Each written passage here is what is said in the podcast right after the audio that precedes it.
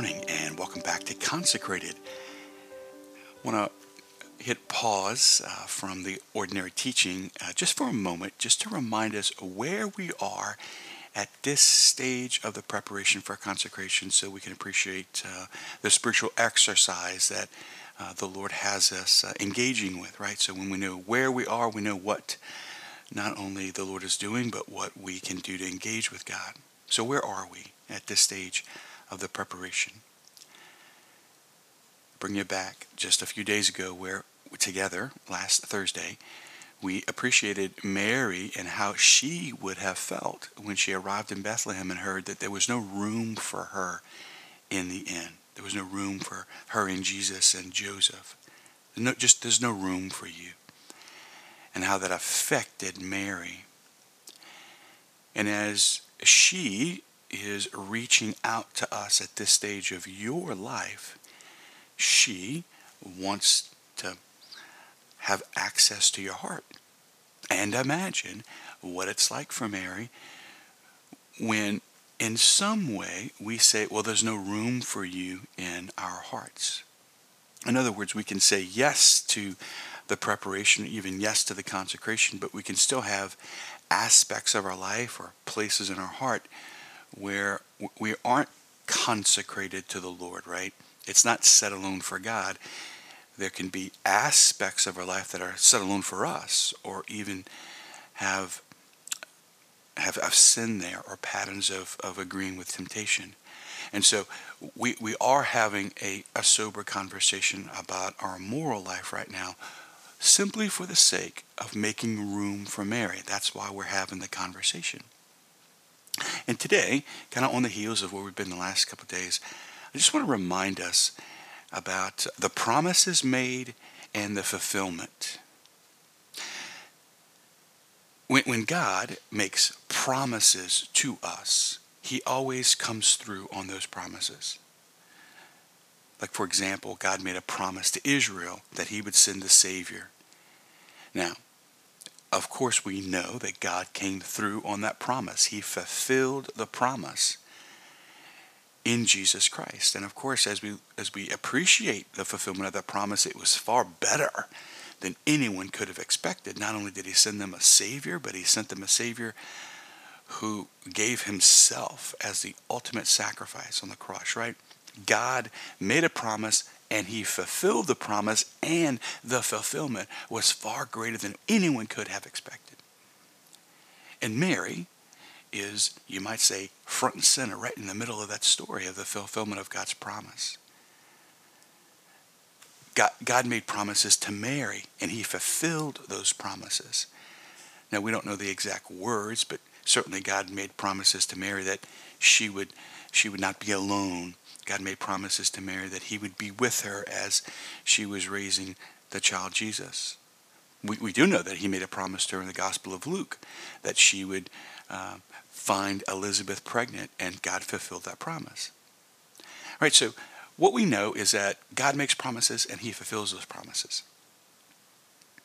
Temptation makes promises and never fulfills the promise.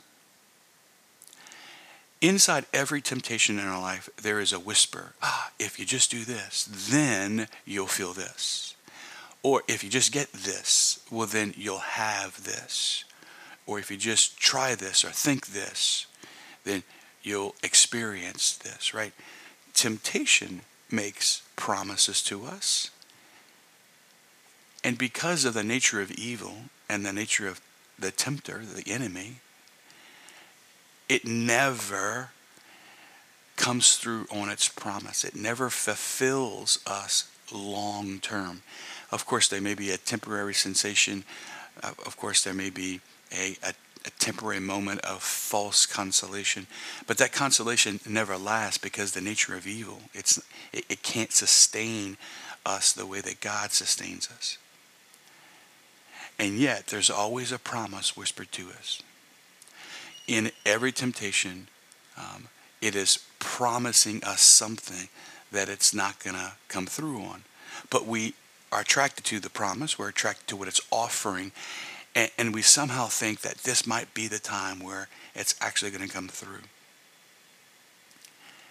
And when we are sober, not necessarily physically, but spiritually, when we're sober and alert, as St. Peter says in his first letter, and we are able to recognize what temptation is offering us, then we are able to more disciplined, you might say, in our spiritual life, understand the reality of that temptation, especially if we have had the discipline to look back on our history of sin and to analyze, okay, what was promised me and yet it never, ever, ever came through? What's your favorite temptation? What temptation just continues to hook you? If you just start with that one, just one temptation, and then ask yourself, wow, has it ever come through the way you thought? Has it ever fulfilled you? Has it ever had a sustained fulfillment? Then we are more able to say no to that temptation the next time it's promising us something. Now imagine if you were able to actually sit with Mary, who wants your holiness more than you do, and who wants to protect you more than you do.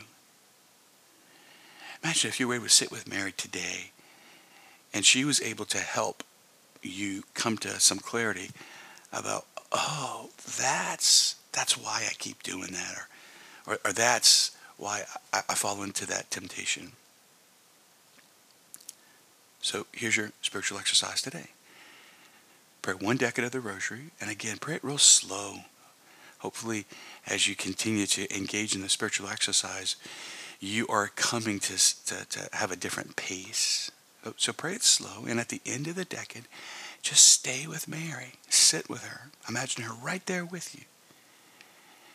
And ask her to reveal to you, what is it that the biggest temptation in your life is promising you? And then ask her to reveal to you the empty fulfillment that never came. As I said to you yesterday, trust the process. Hang in there.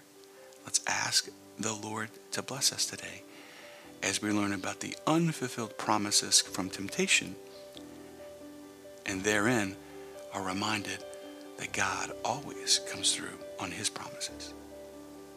God bless you.